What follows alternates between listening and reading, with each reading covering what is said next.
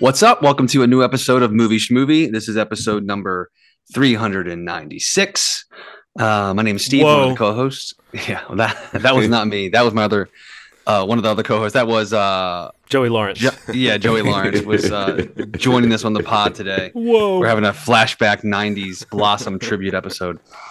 Uh, yeah, yeah, yeah. So again, I'm Steve. I'm one of the co-hosts, and as always, I'm joined by Right. and me, John. And you know, I feel like I know this is going to sound crazy, but I feel like I've seen you guys in a dream before. Yeah. Yeah. I feel like I've seen you before. but haven't been here before. But it feels so, you know. I've never been on this podcast before, but I feel like I've seen you guys in a dream. Hold on. And that, and I feel like that microphone and that Christmas tree in the background oh my god. and that doll up on there. I, I It's feel all- like a, It's all coming back to you, huh? Because that's what's happening to me. Coming back, coming back to me now. Uh, so we'll get to that in a moment. That was John. Uh, he he's going to get into his pick this week for required viewing, which was the was it 1945? 1945. Yeah, Dead of Night. Doesn't it? Uh, we're going to also talk a little bit later on about the new uh, Toho released uh, Godzilla minus one, which is in theaters now here in the states. Um, and yeah, I guess some other bits and bobs, uh, Yeah. if you will, after that. But uh, let's let's go right into it. John, remind us about Dead of Night, why you chose it, and uh, let's jump into that. I mean, you know, I I kind of found out it was an Ealing film after I started digging into it based on a recommendation. Someone I know who's a, a very big film buff and often is the person to turn me on to, especially older films.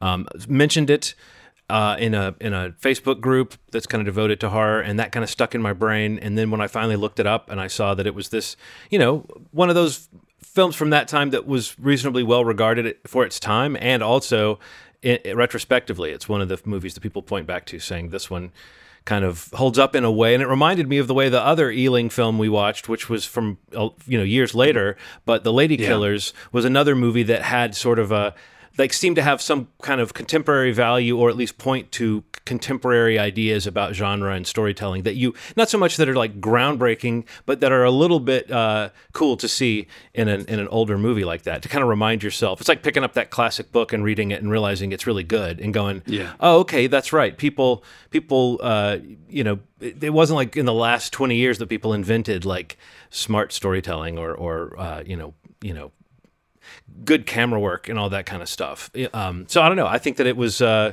it was an appealing prospect to see what it looked like for Ealing to make a, a horror film and to make something even earlier. And I also think just sometimes on the show it is fun to go out of that that usual spectrum of sort of films released in our lifetimes that we tend to talk about.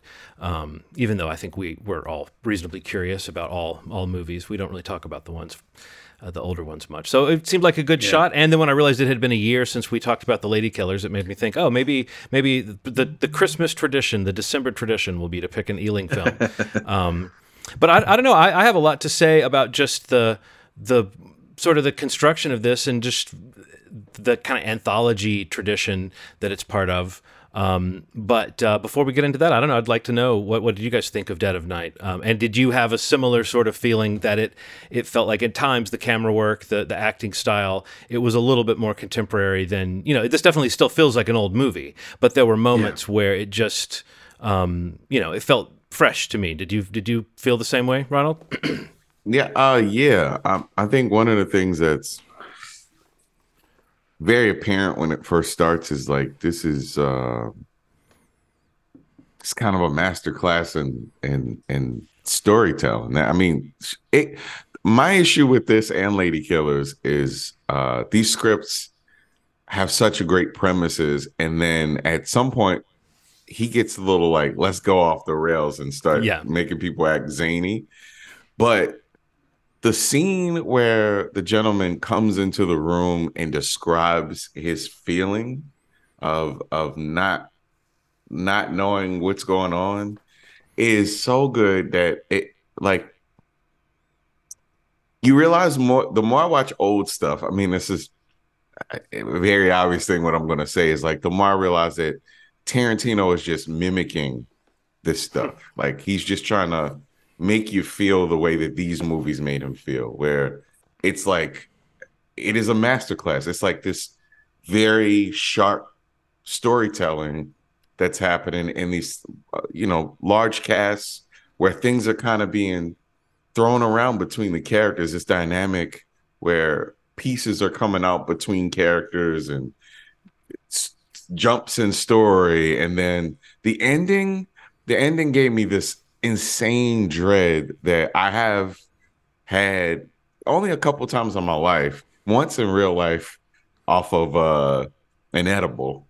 Uh, because like when, when you feel like you're in something that you can't control, you know that's like a Ronald. Ronald, this was made in the 40s by British people, so it, it was really strong tea that they were. Uh, it was, yeah, and the scone. It was like the combination of a of a. Uh, they dipped it too many times. Well, or, or scones that are like a day off, you know, and then like yeah, some really yeah. strong tea, and then just really like non-heated stiff scones combined with some. Ronald, that ending you're talking about is, I think what's interesting about it is you sort of see it coming, and then when it starts to happen, it feels satisfying, and then it keeps going under the credits, the way that it keeps going, I felt like that was the stylistic thing that felt like bold yes. for its time. But even now, that would feel bold if a movie like that just kept like doing what it was doing, yeah. but under the credits, where but you can totally hang out there and keep watching it and going like, it's it's kind of like making you think about the guy's behavior at the beginning of the movie yeah. and how he's acting kind of strange. And I think what you're getting at, Ronald, about the sort of sophistication of the storytelling is dead on because,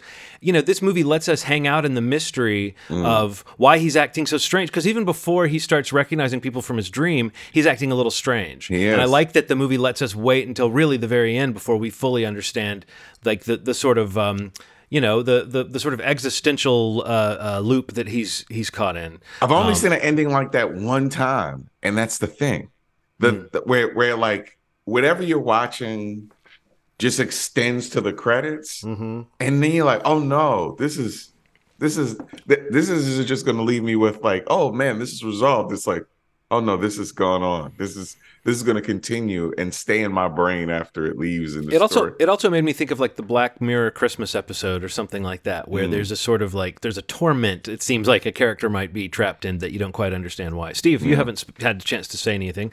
What do you no, think of Dead I mean, of Night? I, I, having not known anything about it, I was really pleasantly surprised, you know, watching it. I mean, I, I, love the idea of an anthology, you know, especially the way they kind of frame it in this one. I thought was really creative, um, all to kind of serve you know a, a story that is the bookend of the movie but i think it's kind of cool to to make it feel i think i think that's what some of the things like we see like um and I, am only saying this because like it's, it's so consistent like all the vhs films like everybody always talks yeah. about like you know the stories and like what the wraparounds are and you know if there's a bigger story to it all those things um some better than others but like this one was like you know a really great uh device in terms of you know, kind of following Craig and you know, thinking that it's just a story where these these these these stories are being shared to just just give us four or five other little stories inside of it.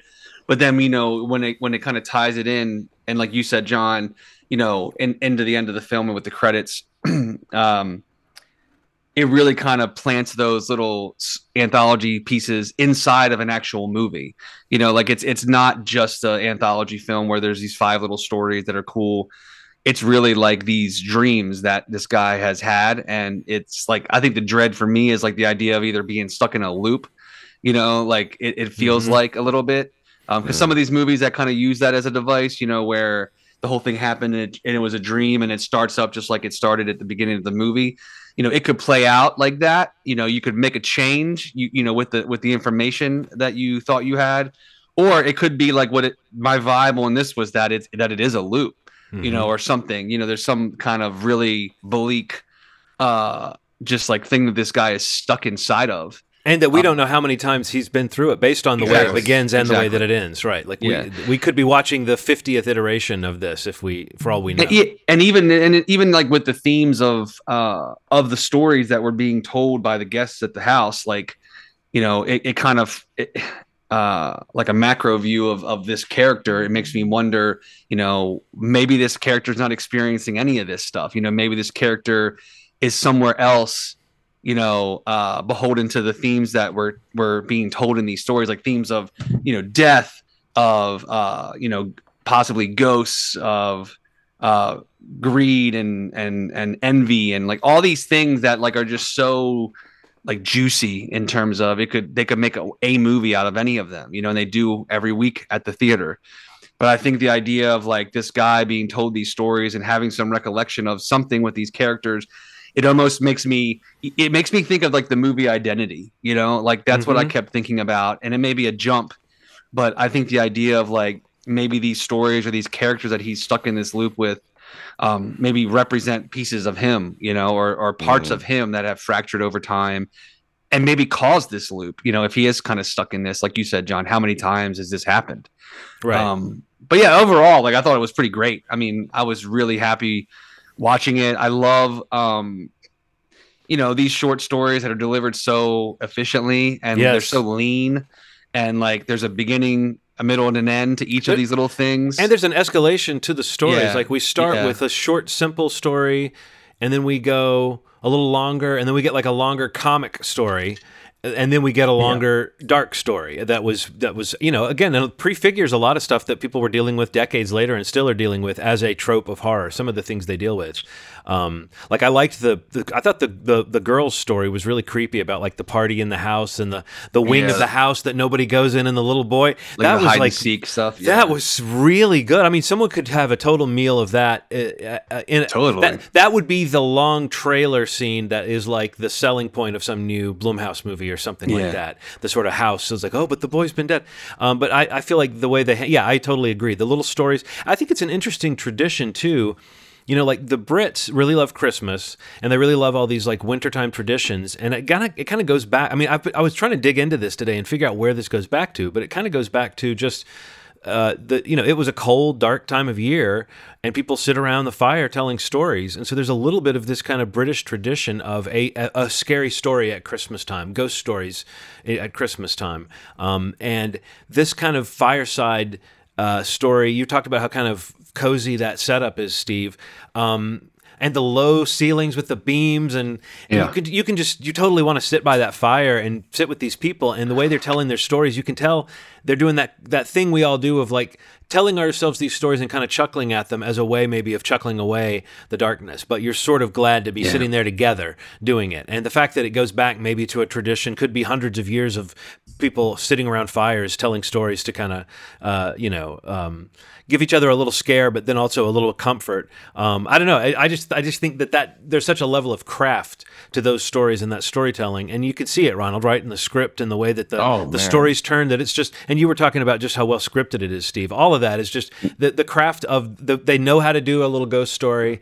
Um, if you read a lot of stories from that period, the late 1800s into the early 1900s, there is a format. Frequently, a, a story will start with like a drawing room full of people having a debate and two gentlemen, and one of yeah. saying, I can prove to you that there's life after death. And another person says, no, there's no way you can. And sometimes it doesn't wrap around much. And it's just like that's the format of the story. But other right. times it does what this movie does, which is, as you said, Steve, make the wraparound like an essential part of the of the whole story. And the fact that yeah, everybody's telling that. telling something that kind of happened to them. And yeah. I also really like the fact that we get that one comedy story that is sort of like the guy telling a joke.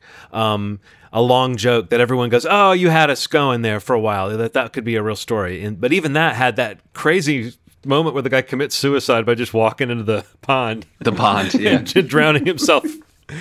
um, but I don't know. I thought, yeah, and that's the other thing too. The humor is in this. There is a lot yeah. of that same humor that made the Ealing comedies uh, funny. Oh man, the the like, I so I'm all about ghosts and yeah. communicating, but the guy pointing to the sky to go to heaven to, to go. That's just like there's a pass like twenty times. Yeah, it, it, it was it just cracked me up. Like it, it was funny because there were different versions of it. There was like a yeah. a shore version, and then it got less and less sure. and he was doing it in the background, and sometimes he would just be kind of off to the side. When, when was, he had him on the back of the car and you could see that he was still doing it, he's still yeah. trying it as he went by. Um, you know, that segment was directed by Charles Crichton, who is the guy that directed A Fish Called Wanda uh, oh, wow. later. Oh, and wow. A Fish Called Wanda feels like a required viewing style movie, so who knows? Maybe we'll yeah. get to that. But he was a guy who has, I looked at his career. There's not a lot that I know of Charles Crichton's movies. I thought I would know more of them, but he directed a lot of movies and a lot of television. And actually, each of these segments was directed, there were four or five directors involved in this movie. Um, Uh, and uh, and so I don't know. I just think that that made me think. Here's a few rabbit holes I can fall down by finding out what some of these other movies these people made around this time were, especially if they were chosen for this based on. Um, you know, work that might have been similar to this. And I did want to ask you guys a question. There's a little trivia question as I was looking at the credits for this. I want you to. We need to decide which which cast member has the most British name. Uh, uh, I'm going to give you three: Mervyn Johns, Basil Radford, or Googie Withers. Googie, Googie. I kind of like Basil too. I'm going with Basil. I was going with the second one. Yeah. All right. Well, I guess that's two to one. I, I think Googie Withers is, an, is a remarkable name, but I agree that Basil. If it was Basil Withers, I think it would have had it. Um, but I'm really like Basil Dempsey. Yeah. Oh yeah. Oh yeah. Yeah. It's like yeah, super British. But also, let's give these Brits credit for like being the, just the way they talk about things. I love how the exposition is handled so economically in a movie where the actors are this like studied and the dialogue is written as sharply as this. Where Yeah. it just like he comes in and he says, "Oh, what a what a pleasure to see you at this time of day. I'm so sorry we had to call you at a late hour last night. Well, I drove through the rain, but I'm here to you know whatever." It's like they, they- say what they need to say and it doesn't sound clunky because there- there's a kind of a uh, music to it. The dialogue really is. There uh. And- well delivered. If two people are mad at each other, I mean, it it it really only rivals like Bone Thugs-n-Harmony. Like Yeah. really, like but, but, but, but, but, like if they're like, holy moly, like this is. It, it, it's like you you you've been paying attention to me. I'm on, I'm gonna come over there and give you something. I'm gonna give you a lesson. And he's, he's like, oh, what, what, what? it wasn't me. It was a it was a band. I'm like, whoa, what? But but you're right. There is like a, a poetry to it. It's a rhythm to it. It's like Mhm. a, a, a like like pentameter. It feels like like it's like a it's weird. It's like these couplets of dialogue that just feel very like rhythmic. So cool. And I I it threw me off, man. It really was like one of those movies that just I it was fascinating. I loved the way that the buildup happened. Mhm. And the fact that there were so many murders and attempted murders in this, Yeah. yeah, but like especially the the like doll. So it, this this is a very unhealthy relationship with the doll and the Like the Uh, ventriloquist dummy. ventriloquist dummy. So you think that he's being tortured, and then the dummy kind of says very that very end of their spat. He's like, maybe you need to watch him. You know, then he just goes like, man, he just like shoots him so many times. I'm like, this is. Yeah, I thought that it was the other way around. You think it's the doll, but Well, it turns out there's a weird cuck cuck scene where the guy's watching the other ventriloquist with his ventriloquist dummy, and that's when it turns. no, but also I honestly the the, the shot the the shot that really creeped me out was there was a, sh- a low angle shot where he's in his prison cell in his bed, and there's all the people crowded around the prison cell looking in, Yeah. and the ventriloquist dummy gets up, and it's clearly like a kid in a costume all of a sudden, but it's still the angle and the makeup. It really was a good creepy unsettling shot, and Yes. it's like. Um, but also, yeah, we've seen people try to do that. We saw Magic actually, a previous uh, required viewing pick. That yeah, I was clears- wondering. it clearly means I, I think that they had to know about. I mean, I feel like Magic was made with the full awareness of this. right, right. Um, but yeah, so uh, yeah, we stalled until you came back, Steve. Thanks, man. no, I was gonna say like I, I I didn't know if you guys got to it or not, but like I uh, some article I was reading about it, it was saying that like at least two or three of the stories, like did you, is that what you guys were talking about? Like how it had been made into like longer format, either remade or features or something like that. Oh no, No. I, I had not, I had not heard that. Yeah, something I read like I, I couldn't I was trying to find it when you were talking earlier. It was talking about how um let me see if I can find it real quick. Mhm. It was saying that I think the, the there's two stories that were yeah, the two stories that were written by John Baines hmm were reused for later films and the Dummy episode was uh, adapted into the pilot episode of a long-running CBS radio series called Escape wow. okay. Cool. but I I don't know what films they were made into. Um, but I think his the ones that he wrote. uh, What did he write? I think he wrote the um the one with the. Oh God, which one was it? The the haunted mirror. And I guess the ventriloquist. Yeah, he did the ventriloquist.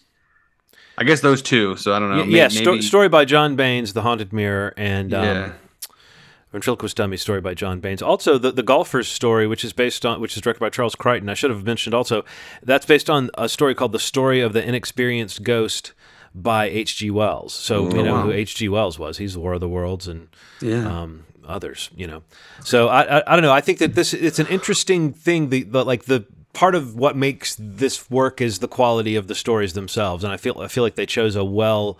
Uh, like a, a well-tuned group of stories to work together to not be all the same tone, but to feel like they kind of all felt they all fit the idea of here's a different person's kind of encounter with the the uncanny and how they might talk about it. And I have to say that story in the mirror story, it's I thought it was really creepy. Like that idea of the was. mirror that saw something bad and now it's kind of haunted. I'm, I'm sure that's been in a lot of things, but when you really think about like the way they played it out and even the way they visualized it, I thought was really really effective.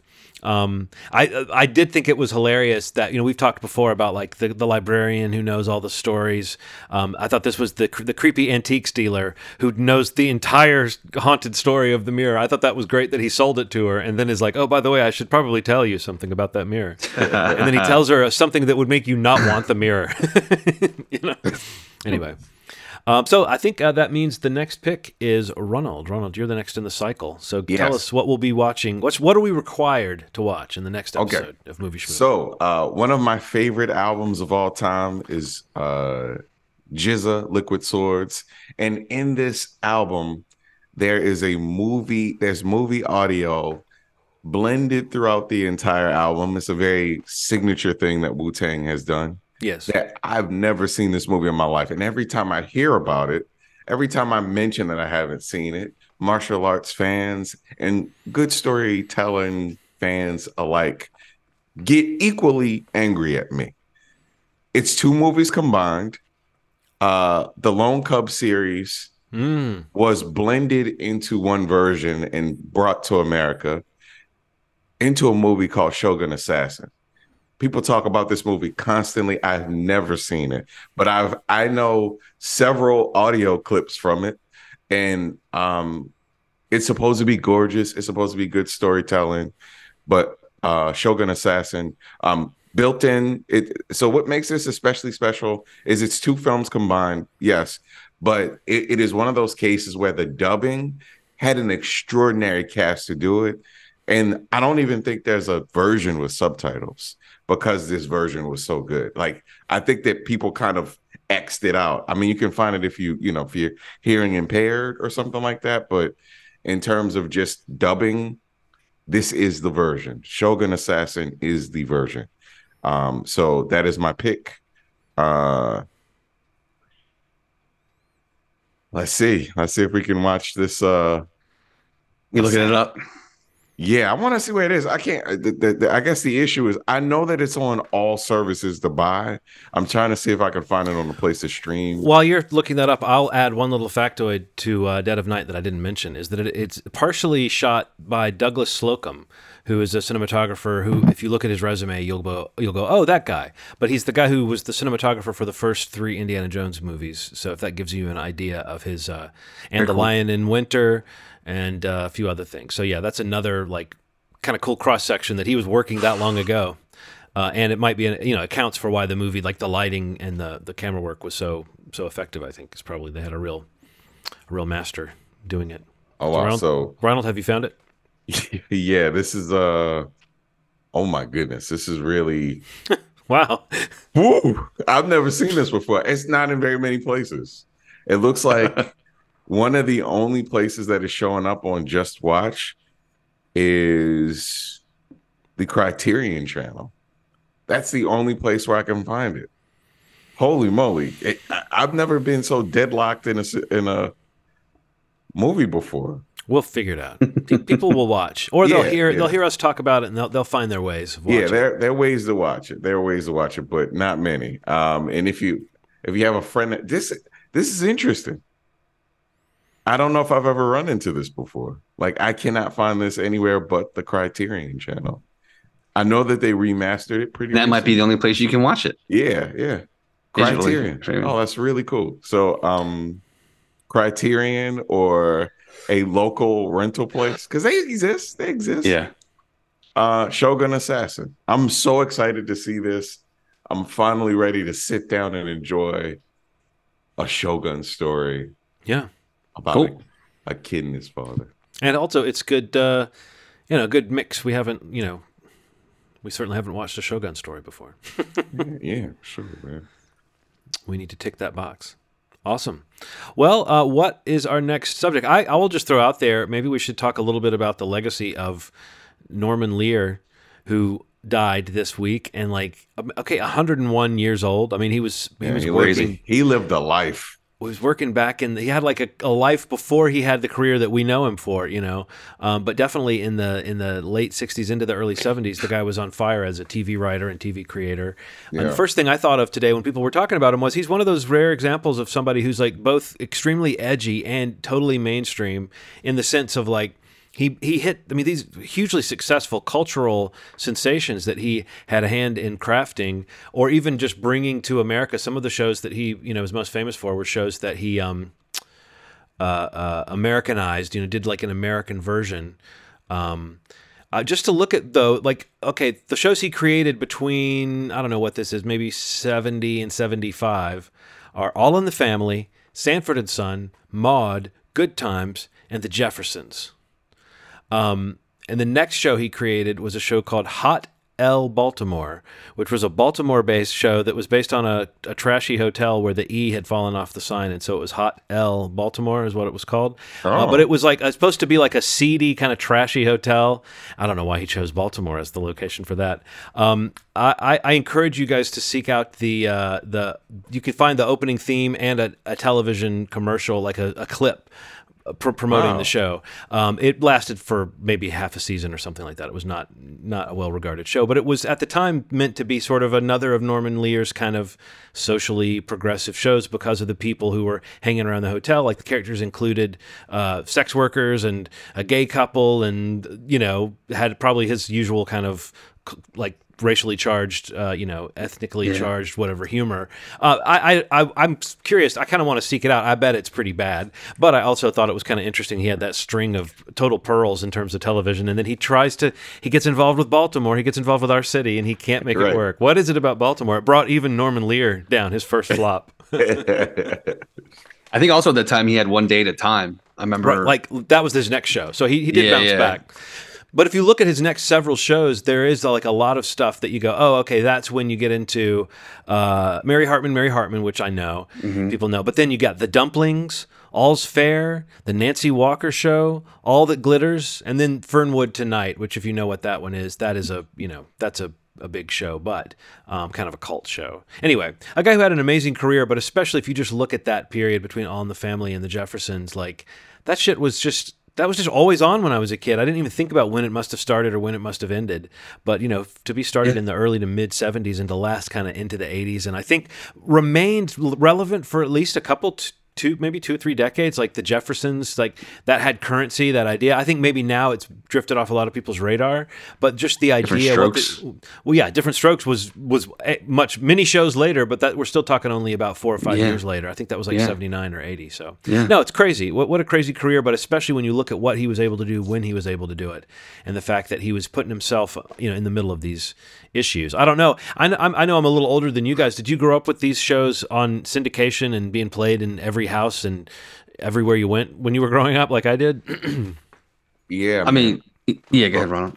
Um, yeah, yeah. I mean, it's it had a pretty astronomical effect on my sense of humor. I mean, uh, All in the Family, Jeffersons, a little bit of my Good Times, still, mm-hmm. uh, Sanford and Son.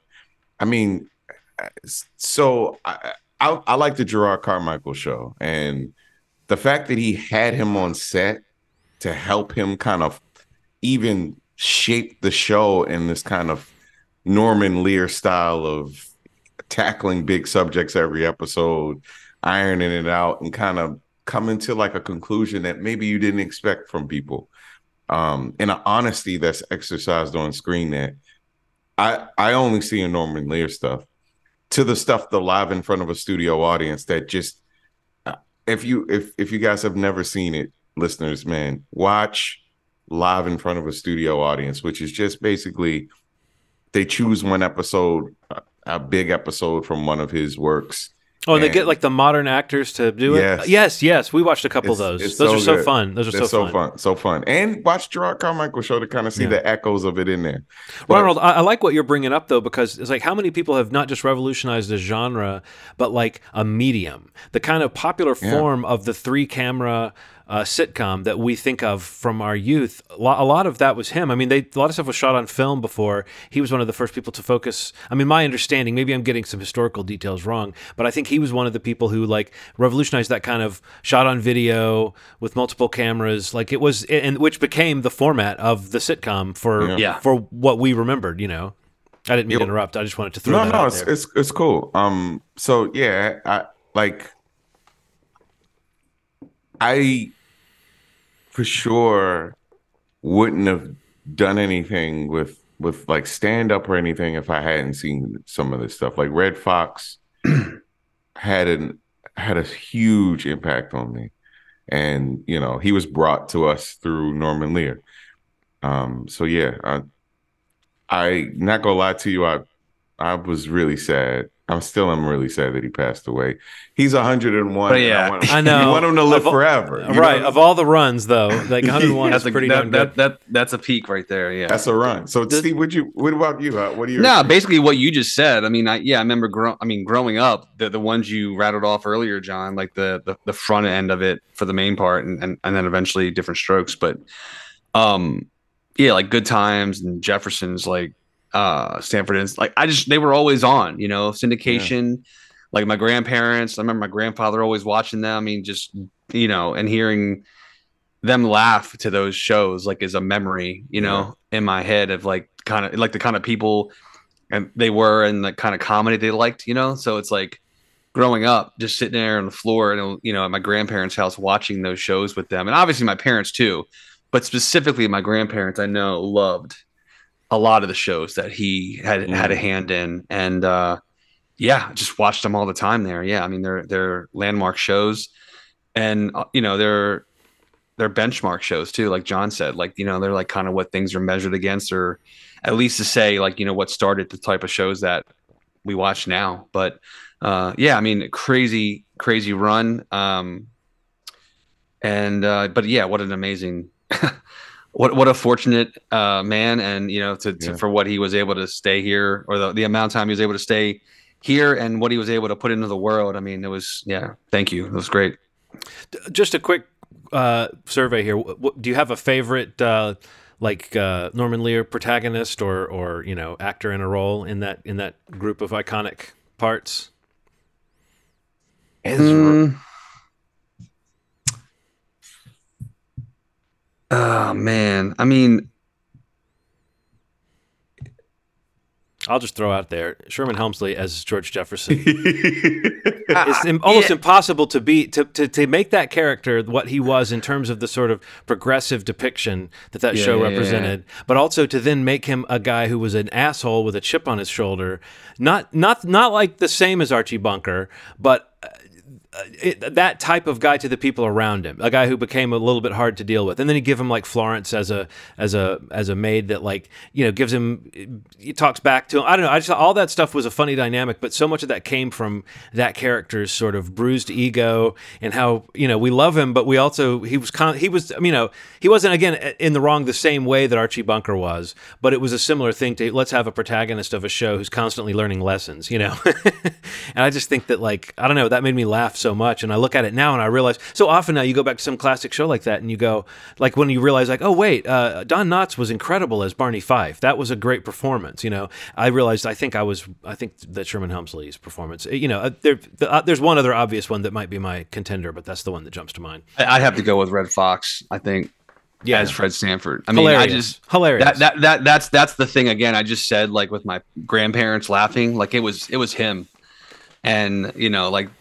I have so many like ep- I can I can remember specific episodes of that show because of like his performance and the way he and honestly like the bond that he has with Lamont like I just feel like you know they're The faking the heart They're attacks. they're really yeah. That, I was gonna just say like every time he fakes it, this is the this is the big one. Like anytime he's in like a moment like that he can't get himself out of, Yeah. like he just would fake that and like look up to the sky like you know, calling his wife. You know that that shit is like that's like So that's good. like stained in my brain. You know It's like so good.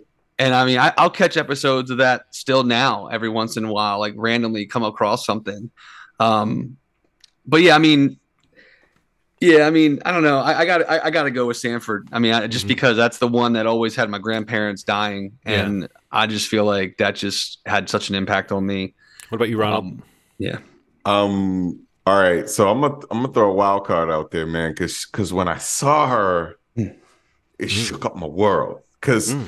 I would say hit him. I would say Fred Sanford, Fred G. Sanford. But when I saw Thelma Mm. on Good Times, I Mhm. I had never seen somebody like her before. Okay. yeah. even skin afro she was confident and funny and she used to jab at jj and she'd hurt Yeah. jj's feelings all the time what you talking about dummy. I mean what am i what am i doing uh what's the name? I'm doing Redd Foxx Hey, hey, I mean, uh, there's no difference- there's no difference between Thelma and Redd Foxx, you know. Um, but like, but that's great. You're right, Ronald. That's a really good pick. not, not a good impression, but a really good pick. You're very tired, Ryan. Ronald, I I understand. am, man. I understand. I understand. But listen to the way we talk about these characters. We feel like we know these people. We lived with Yeah. these characters because they're so well drawn and because there's so much of it. These shows ran for a while. There's, you know, the other. I mean, you got to give props to the, the the construction of Archie Bunker. Um, Yes, the, Archie and Carroll Bunker was so O'Connor's great. performance. Like it never occurred to me that he was a guy in his his late 40s. Yeah. Um, uh, you know, watching the show, but also just I it, the fact that that's not a real person. That that's that's a, a performance. It kind of blows your mind. You know, if you Yeah. hear Yeah, Carroll yeah, sure. O'Connor talk and he's like this kind of erudite uh, thespian, it kind of knocks you on your socks. To uh, knocks you on your socks, knocks your socks off, or knocks you on your ass. Knocks your socks on your ass. we are we are all at that point, guys. This will knock your socks off if only feet. you had said that as Fred G. Sanford. I, I don't think I'm. I don't think I'm allowed to do that voice. It'll Um, knock your socks off the, your um, it'll knock your socks off your feet and onto your ass. Um, but no, just that that- that's a great construction too. But no, I, I think that's a good those, that's a good round of picks. And also, as yeah, uh, there's there's an emotional attachment to this stuff, and it is Yeah, weird sure. when somebody who has been around that long and to even be an advisor to Jerrod uh, uh, Carmichael. Um, yeah yeah, yeah or for sure. Jerrod Carmichael. Um, as you said, like that shows you that even as recently as that, he was being viewed as a valuable voice in his in the field that he helped pioneer, innovate, whatever we want to call that. I mean, we're not pretending he Yeah. invented the sitcom, but it is true. If you really look at that clutch of shows, that really was like. I mean, shit, that was such a huge po- portion of what was syndicated when I was a kid. That and like It Alice was. and Three's Company. Maybe those shows had been phased out, but I don't know. No, Three's Company. uh, Okay. It was huge. It was huge. I mean, unless I mean, we could have a whole Yeah, hour and a half conversation about. That We should do a required viewing the pilot episode of Three's Company. Um, but yeah, so rest in peace, uh, Norman Lear. But uh, yeah, as you said, Ronald, you kind of thought he would live forever uh, because he had made it to 100. It was like, well, maybe he's an immortal being, and we just are starting to see that. right, right. Um, also, also he, he made that bucket hat just look like the most stylish thing a guy his age could yes, yeah. It's wild, man. Okay, so I know Steve and I saw a movie, um, and then I guess we'll get to bits and bobs with Ronald James. Uh, but maybe you're curious about it. I don't know, Ronald. I'm. Uh, s- come about on. Godzilla minus one. I'm so curious. Did you? Can I ask you guys a question? Because I've been hearing this a lot. yeah, Did you guys get choked up? Yes.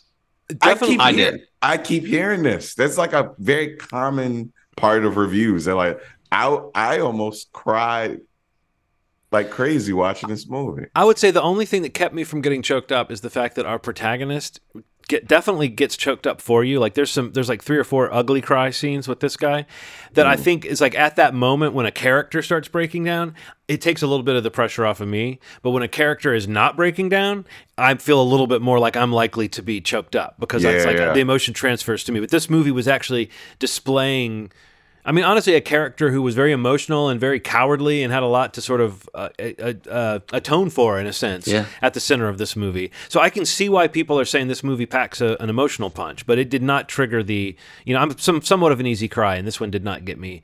But again, in the thought, there were some scenes where I thought about what just the weight of certain things that that were happening in it, and it did. Uh, you know, it felt it felt like. Uh, I mean, I think the, the the official line on this movie, right, is that this is one of the best, if not the best, attempt they've had at making the human characters feel like they matter in a in a Godzilla movie. And I don't I, I don't know enough about the, the the tradition. There's dozens of Godzilla movies. I don't know enough about those movies to know whether that's true that this is actually the best. But in terms of the ones I've seen in the reboots in the recent years, um, I, I could I could see that being true. That this is one of the best stabs they've had yet at saying like you're going to follow human characters and you're not going to be watching them going what why why am I watching these human characters? I'm just waiting for Godzilla. In this movie, there was more to chew on than that. Didn't you think so, Steve? Oh yeah, oh yeah. I mean, I think that's the biggest success uh, of the movie is the fact that uh, you know you get introduced to characters that you follow uh, th- for all three acts of the movie that you you really are caring about what's happening to the characters, and as new characters are introduced, you know you get to spend time with new characters that kind of add weight to the situation that our main character is going through and navigating like this PTSD that he's going through and um, a unique situation with you know people that he's uh, you know he he's living with and and having a version of a family with now. The guys on the Um, boat uh, as well later become like uh, right? so- Yeah, that's what I'm saying. Like everybody that gets introduced is kind of just layering upon. as I'm sorry, he's layer upon layer of like why I care about the main character. Mm. um, and, and and even the ones around him. I mean, there's there's some other characters in the movie that you really do care about, but but um, the main character Koichi, like I, I feel like when you're introduced to him, you know, you kind of get this feeling of you know, uh, there's a lot of there's a lot of exploration of like of the war and the kamikaze pilots in the beginning of the movie, actually through the whole film Mhm. and you know when when and they even use it as a line of dialogue basically like i can't fault you for like not wanting to do this when it's already when we've already lost you know Yeah. like some version of that like Yeah. he he basically lands on this island to start the film and you know that's you know it gets introduced to godzilla pretty early in the movie but he basically is landing his plane he's grounding his plane voluntarily because i don't want to kill myself because this war is over Right. you know and That's heavy already. Like it's it's yeah. There's so much weight to that, and even the first exchange that the engineer, the mechanic, and and our main character has, it, it's heavy, man. It's really heavy. But then Godzilla walks into the scene, yeah. Mm. so it's that kind of stuff. And Like literally, Ronald Godzilla walks into this situation that. Yes, That's so yes. crazy. Um, but I think that's really what makes foot. it so. It makes it so great. Is just because like, um, the drama itself works really, really well. Like it's just the thing that's pivoting around everything is Godzilla in this movie. I mean, it is a Godzilla film. Don't get me wrong. I mean, and you see lots of great, great Godzilla footage and action and attacks and heat rays and all the great shit that you want to see in a Godzilla movie.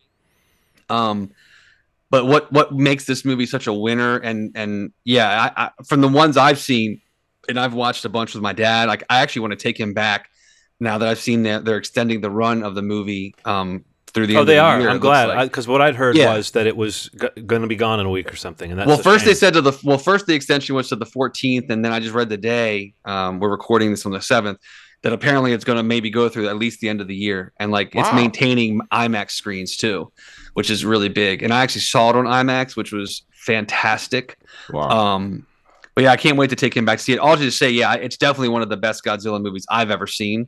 Yeah. Um, better than any. I mean, just just across the board, just better than any of the like MonsterVerse stuff that we've seen thus far. Mainly because of how great the human stuff works.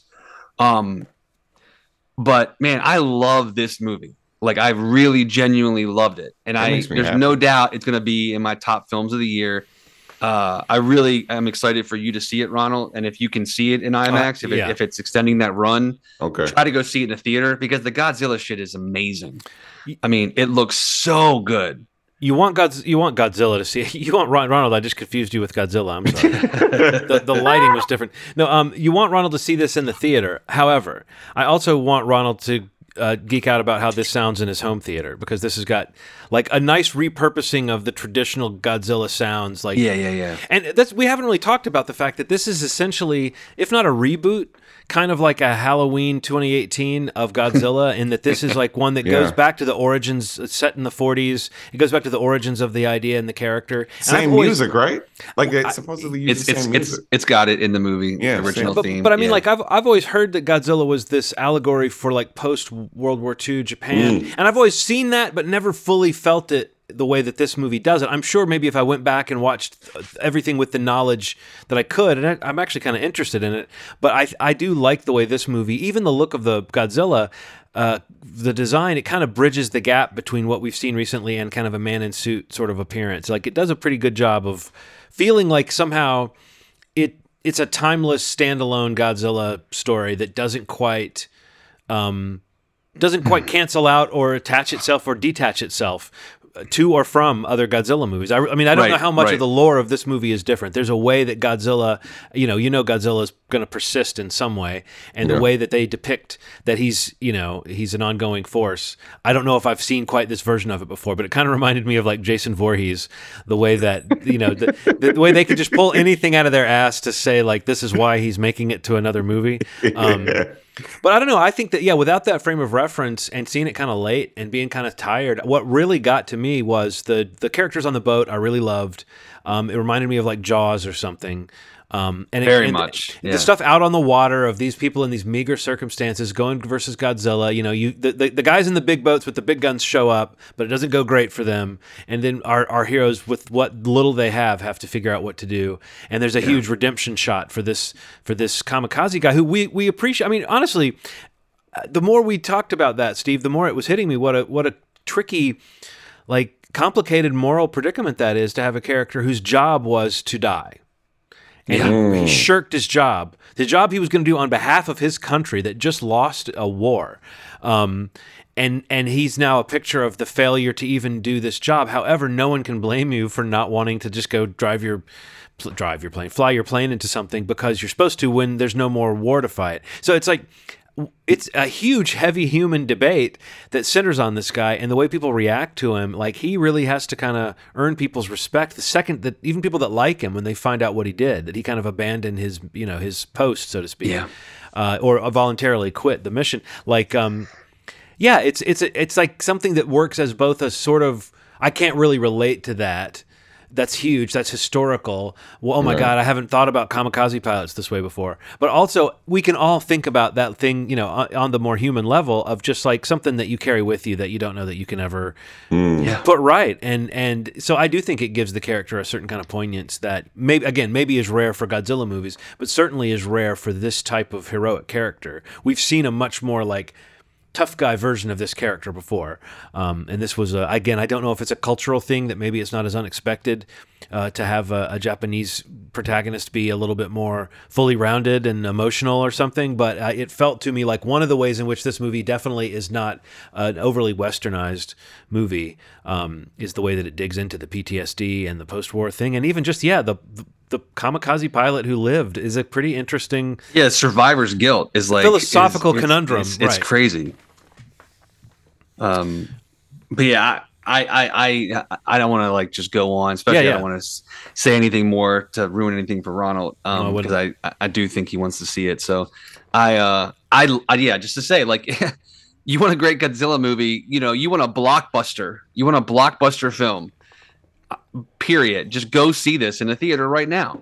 Like Steve, was, this, this is- was, was your audience reactive? Mine was. Yes. Yeah, absolutely. Like my I went uh two o'clock or two fifteen to an IMAX showing that was and the IMAX screens, I mean the theaters are pretty big, like count like count wise. So like it wasn't like sold out, but I mean there was a decent amount of people in there Mm. for the afternoon. And I mean the movie's been like going up in box office every day. So like that's Wow. the why they're extending the run and the word of mouth is really great on it. So um yeah, I just feel like this is th- th- there, there's no reason like this is blockbuster filmmaking on a monstrous scale literally. And it is just it was great honestly man. Like it was so entertaining. The visual effects we mentioned it last week like if whatever the budget being 15 million dollars is completely bonkers to me Like I, Yeah. I don't know, I don't know how. you I've heard a that that number might be deceptive if we compare it I've to the way the the, film yeah. industry and the way tax credits or whatever might work Yeah. in, in Japan. But either way, it's definitely a, it's got a scrappy upstart kind of quality to it. The fact that it's not, you know, a, a funny thing, it's not part of the franchise. They just released a trailer for the new Godzilla versus Kong movie. Yeah. and Yeah. um, I I thought I wondered if that's going to cause confusion. And then in the bathroom after the movie, there were like three guys in there that started talking that they thought they didn't know until the end of the movie that they weren't at the the one they saw the trailer for, and they were completely bewildered because they were like, Get out of here. How is this movie gonna be? Yeah, they No didn't. They didn't know they weren't watching Godzilla. There were three guys that had the same, and I don't think they were together. I think I, it's, Holy so, That's moly. weird. so I was, you know, I almost stopped to say like, "Thank you for giving me this informal, you know, urinal survey of people talking about this movie." But it, it's like, okay, so there might be some confusion on some people's part, but I did think even if there's not confusion, it was an interesting thing that this movie started getting all this great word of mouth, and then they dropped that trailer, which you know, I still think I'm I'm on board uh, for that franchise, but I do agree that like this version of Godzilla, this sort of treatment of it, is just so much more stripped down. And uh, uh, you know, Yeah. maybe maybe even the nature of the human story they tr- try to tell in this movie it gives you a more stripped down relationship between humanity and the and the monster, um, which That's works wild. which works surprisingly well. But it's funny to imagine watching this movie and waiting like when is when is uh, John Goodman uh, going to show up? yeah, where's Kong? Where's Kong? Uh, this, this, yeah, this, man, is, but- this is getting long. They- You know, they haven't even they haven't even gotten They to the trailer yet. shown 'em. Yeah. Yeah. I love Shin Godzilla, so like that's yeah, the If Japanese Godzilla movies are just if you dig that, man, this is gonna. No, Ronald, I have a it's feeling it's gonna gonna rock my you. Yeah. Oh, It's gonna, it's gonna rock you, dude. I'm ready, man. honestly the scene the scene that you asked like when you asked about like getting like a little choked up or emotional like there's a scene that that scene i think is in the movie like the the, the scene that got me i'm sorry is what i'm trying to say uh it's you know in the in the finale of the movie it's just like top scenes of the movie going for the year for me. Are you talking about the quiet moment? yes My yes my audience goosebumps then tears it got so quiet and you see the looks on the faces. Yep. If we're talking about the same moment, we must yes be. we are yes Uh, it's an all is lost moment. Um, Yes. And I heard uh, someone's down. The people were reacting to like there was a couple shocking moments like that in the movie, uh, and this one uh, woman down down the aisle for me said, um, "Oh, that is so sad."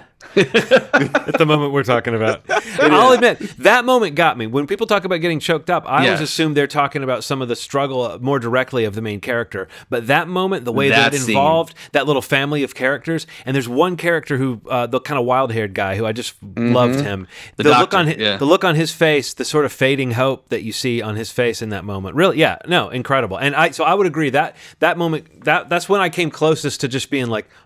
Like oh shit! How did this movie get me to this place where I'm sort of I'm sort of sure something terrible is about to happen, and Yeah. I and I fe- and I actually care. Like we said in a Godzilla movie, normally you see what looks like hundreds of people getting getting killed and you don't really care.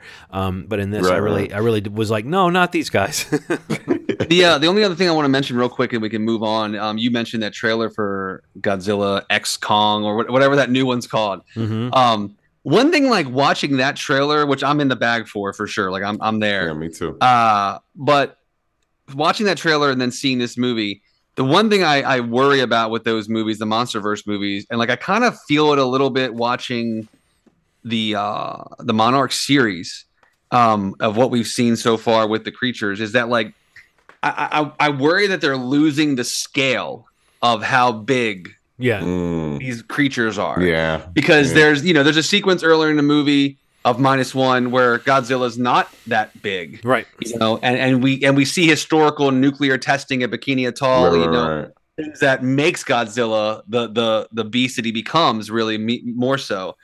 And like that scale is just completely bonkers. Like how how large Godzilla is when we see him later in the movie.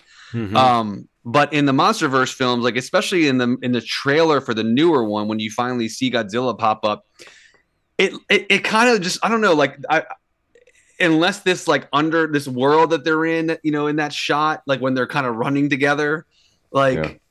it doesn't they don't look as big as they used to look for some reason to me. Like they look like they're I don't know, a couple 30 40 feet tall, you know, Yeah. not not like hundreds of feet in the air. At the very least, it looks like Godzilla is smaller compared to Kong than he should be. Even though they, they made Right. it, they made it sound like they kept growing. So I don't know. That's probably their excuse is that they just can they can do whatever they want because they they've said that that Kong kept growing. Yeah, I just, I just I just mean to say like seeing this one and and specifically the Ginza scene like when he's attacking the city, Mm-hmm. like the scale is just insane. Like it Mhm. is it is insane. And like and, and I literally just watched the other trailer that when you guys sent it like earlier that day. And was like, okay, well, this this Godzilla is fuck. This is huge. Like the other one doesn't look like a, this big anymore. Mm-hmm. Maybe it's just the shot. I don't know. I hope I hope that that that scale is still maintained. But yeah, Ronald, go see this when you can, man. I can't don't, wait. Don't don't don't lose it. Don't let it get out of theater again. Okay. At least another couple weeks it'll be in theaters. But um, there's even there's even rumblings that it may possibly uh uh go up this weekend and maybe be the number one movie this Mhm. weekend, Wow. which would I mean, be insane. I could believe it because it went from something I was curious about to something that I felt like I needed to see based Yeah. on the word of mouth. Like, I mean, that's that's when I start getting. I'm sure you guys have the same yeah. so whatever pipeline it is that you get your info through, but you can tell when people are saying like "Holy shit!" and then like film buffs, people you know, people like Joe Giordano here in town, people that just see a lot of movies that start raving about stuff, and you start going, "Okay." All my scenester friends have have said I, I need to see this one, um, and yeah, I definitely think it's one of those. And and and again, I went at like ten thirty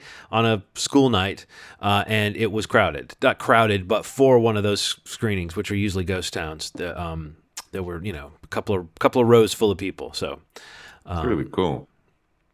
Yeah, Yeah. I love it when word of mouth brings a movie like this. Me too. You know, and obviously there's a here's a thing that we can say is that there's an affection for these franchises when they're when they feel special to people. And I feel like I was in the, the room with a bunch of people of different ages and different, you know, different races and creeds and backgrounds. And there was this weird unified it was almost like a James Bond thing or something where it's like Godzilla brought us together. Do you know what I mean? Like here's a thing that brings a certain certain group of people out to the theater. Um, and like I think there is a there is I don't know, a cinematic tradition that this fits in in a really uh, uh, admirable way.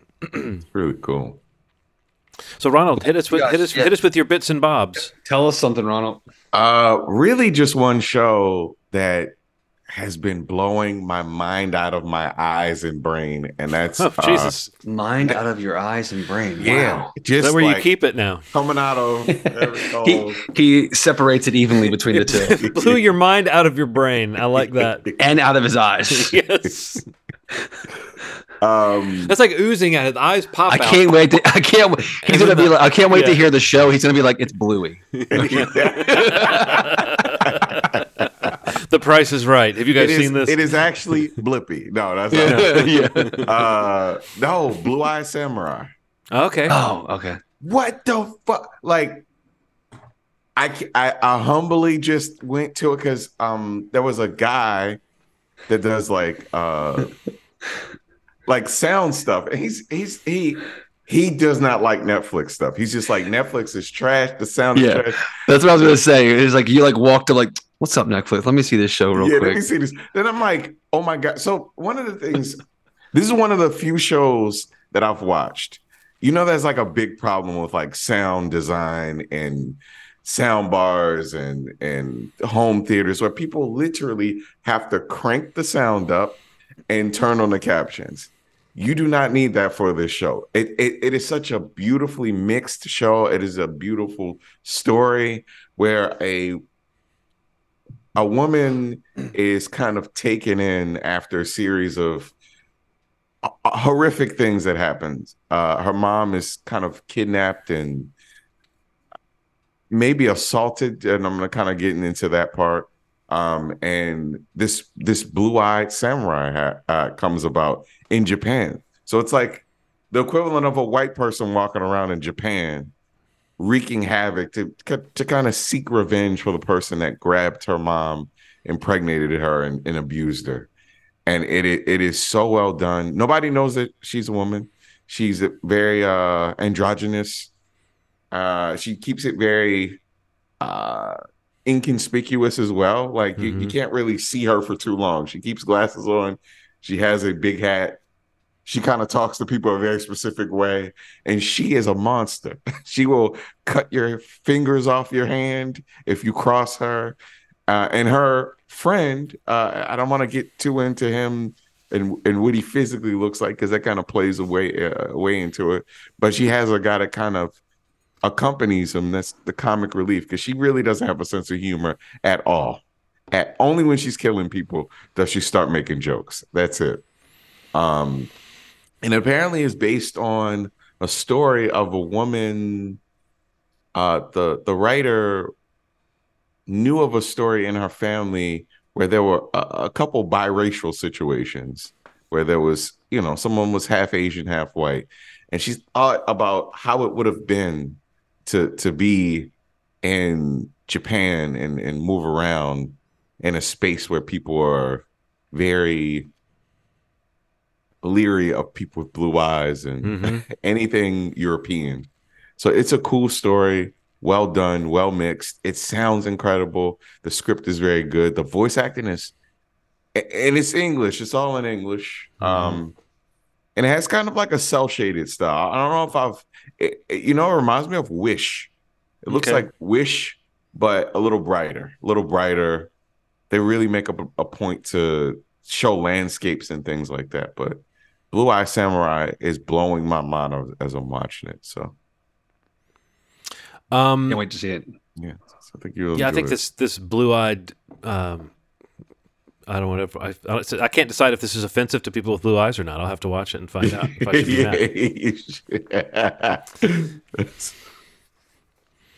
So I just want to. I'll just throw out there real quickly that I saw the documentary that I've kind of had on the horizon for a while. Very fun topic, but a, a good documentary just came out about the the the infamous Star Wars Holiday Special, um, which if you know, you know, um, and if you don't know, you still might find this an, an, an entertaining doc. It's one of those fun, light pop culture docs that's got a lot of talking heads in it, and um, you know, it, it, I definitely laughed out loud a couple times at just the descriptions of things and how things happened. But also, it's got a really cool assemblage of footage. Different, you know, you don't have like fresh interviews with people associated with Star Wars, but you do have a little bit of Harrison Ford from like uh, press appearances and some Mark Hamill stuff, and a lot of the historical basis of how this Star Wars. If you know about the holiday special, you know that it was, you know, a corny variety show produced for CBS at a moment when Star Wars was it wasn't clear how they were going to turn it into a huge franchise yet.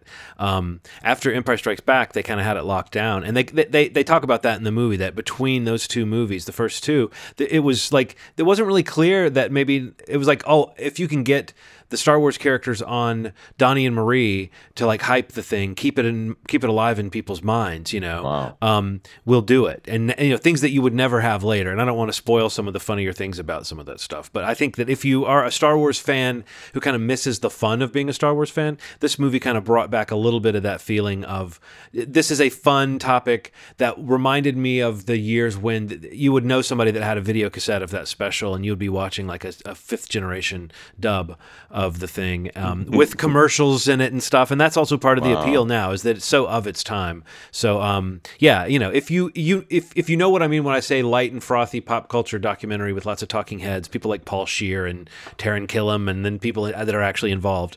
Um, you know, it's that style. It's like the VH1 style of pop culture commentary, um, but with a little bit of, uh, you know, again, a little bit maybe of that underlying current of this is sort of about what what what the phenomenon of Star Wars meant when it was a fun idea, and maybe before it became this thing to be, you know, obsessive and gatekeepery about. Um, so yeah, Disturbance in the Force is out there now on on various streamers. Uh, you can rent it or buy it.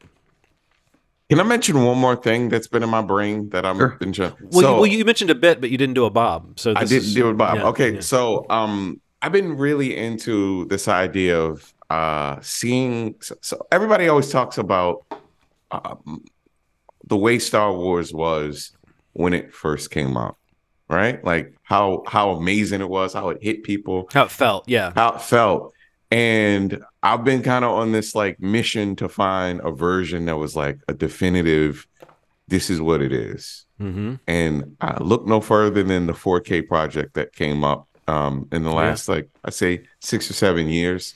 Um, so uh, somebody took a 35 millimeter print and essentially rendered it into 4K, and uh, did as little artificial work to it as they can, uh, and and it is even to to people like uh, it's been cited the despecialized and the 4K one has been mentioned by JJ Abrams. Like JJ Abrams uses it as a source to be like, man, he's actually approached Disney and said, "Hey, hey, why don't you put this out? Right. Somebody's making something that looks incredible." Um, and one of the issues about just Star Wars in general is because it has 10 edits, people are are talking about different versions sometimes when they're mentioning, "Hey, I remember when this part happened," and somebody doesn't remember it at all because it didn't exist in some of the edits that they saw. Mm-hmm. So this is this 4K project is 4K 77, 4K 80, and 4K 83. Mm-hmm. Am I got did I get that right? Okay, so those three, yeah. So they're free. You can find them on the internet. They're huge though. They're like 50 gigs each. And I'm I'm on this kind of this weekend. Uh, my wife's weekend before her birthday. I think we're going to start on them. I, look it up. Look up the 4K 77 project. It is hard work that people are doing to make these and it's beta there's like versions there's like uh, software updates every couple months you'll get like oh this is 1.5 1.6 but this is supposedly and even according to some people that saw it that back then the closest version to star wars that people were seeing back then. And i think that is incredible that people fans are doing this work. Fans mm-hmm. are doing this work. Crazy. Crazy. Cool. So steve what have you been seeing? What watching? Oh my god what was that? Watching these buckets fall over the desk I'm sitting at. Um, I really haven't been. I've been watching A Murder at the End of the World. How is it? I'm really liking a lot. That's um, from Brit Marling. Um, she did the OA. Well, oh. most people know her from the OA. Are there cults um, involved? Because he always has a cult involved. Not not directly a cult. Okay. No, no, okay. not not like that. Yeah, you're right though. Yeah, a couple of the movies she's made have had cults in it too. Yeah. um, which I think is really good. That I'm I'm four or five episodes into that. That's really good. Caught up on Fargo, which I'm really liking. Yeah. Um, I watched uh, May December on Netflix. Natalie Portman. Um, How is it? How is it? it's really good. I mean, it's not really my kind of movie. I'm not really uh, the biggest. I don't know. I don't find myself saying I'm a Todd Haynes fan. Uh, you know, I like some of his movies, but um, I can't say that the performances aren't amazing. I mean, like right. all b- both Natalie Portman, Julianne Moore, great, but but um, what's his name? Charles Melton, um, who is her Julianne Moore's husband in the movie. I think he's probably the standout to me, to be honest with you, against two juggernauts like that. So, or at least the surprise, like he's just like incredible in it, and I feel like he's been winning a lot of the Critics Circles awards, so he's going to be. I think a big Oscar contender might be uh, giving Ro- Robert Downey Jr. a run for his money. Um, but yeah, I don't know. I thought May December was really good. Um, didn't love it, but definitely see why it's getting all the awards attention and, you know uh, critical love. It's on Netflix now. Uh, but yeah, I think that's all. I mean, the last week my goal was to see the Godzilla film, but just been trying to catch up on a bunch of shows I'm I'm behind on. Like again, I caught up on Fargo, um, and started, and I think I'm up to date on the Murder at the End of the World. I definitely would recommend checking that out. It's really, it's really good. It's kind of like a you know a mystery techno thriller kind of thing. Mm-hmm. Oh wow. Um, and awesome. Yeah, I mean like Clive Owen's in it. I didn't even realize he was in the show. Um, Brit Marling. He's rarely in stuff. I, yeah, yeah, but I mean, he's he's awesome. But okay, cool. Uh, Harris Dickinson's in it. He's also in the uh, the Iron Claw movie that's coming out in a couple weeks, which I think we're going to be seeing next week as a as a as a as a pod. Yeah, and reviewing on next week's show. So it'd be cool to see him in that. So yeah, no, that's that's pretty much everything I've watched over the past couple days. Um, but yeah, I think that's that'll wrap it up. You guys good? That's good. Yeah. yeah. Um, moviesmovie.com is the website. Movie uh, youtube.com slash movie movie podcast if you want to do the video element. But um, as a reminder, the required viewing Ronald's pick for next week is uh, Shogun Assassin, and it's a, a reason to check out the Criterion channel, I guess, uh, which I'll do probably for the first time. Um, I've heard amazing things about it, so I'm happy to I'm happy to venture there. Um, but watch watch that with us, and uh, we'll talk about that next week. And like I said, we're aiming to go see a, a press screening of uh, the Iron Claw, which is the uh, the Von Erich family story, the rest of the, professional wrestlers, uh, Zac Efron, Harris Dickinson, um, uh, Jeremy Allen White, among some others. That, but I've heard great things about it. Can't wait to see that. So I'm excited to talk about that next week. Yeah.